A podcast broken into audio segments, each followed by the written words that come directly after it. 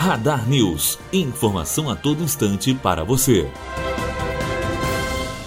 75 servidores municipais passam por capacitação nesta semana, com a finalidade de melhorar a gestão pública por meio da valorização dos profissionais. Os cursos fazem parte da Escola de Gestão e Governo de Volta Redonda, implantada em 2017 pelo prefeito de Volta Redonda, Samuca Silva.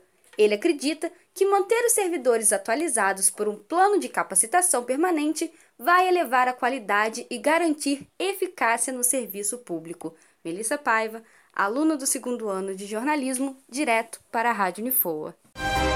Radar News. Informação a todo instante para você.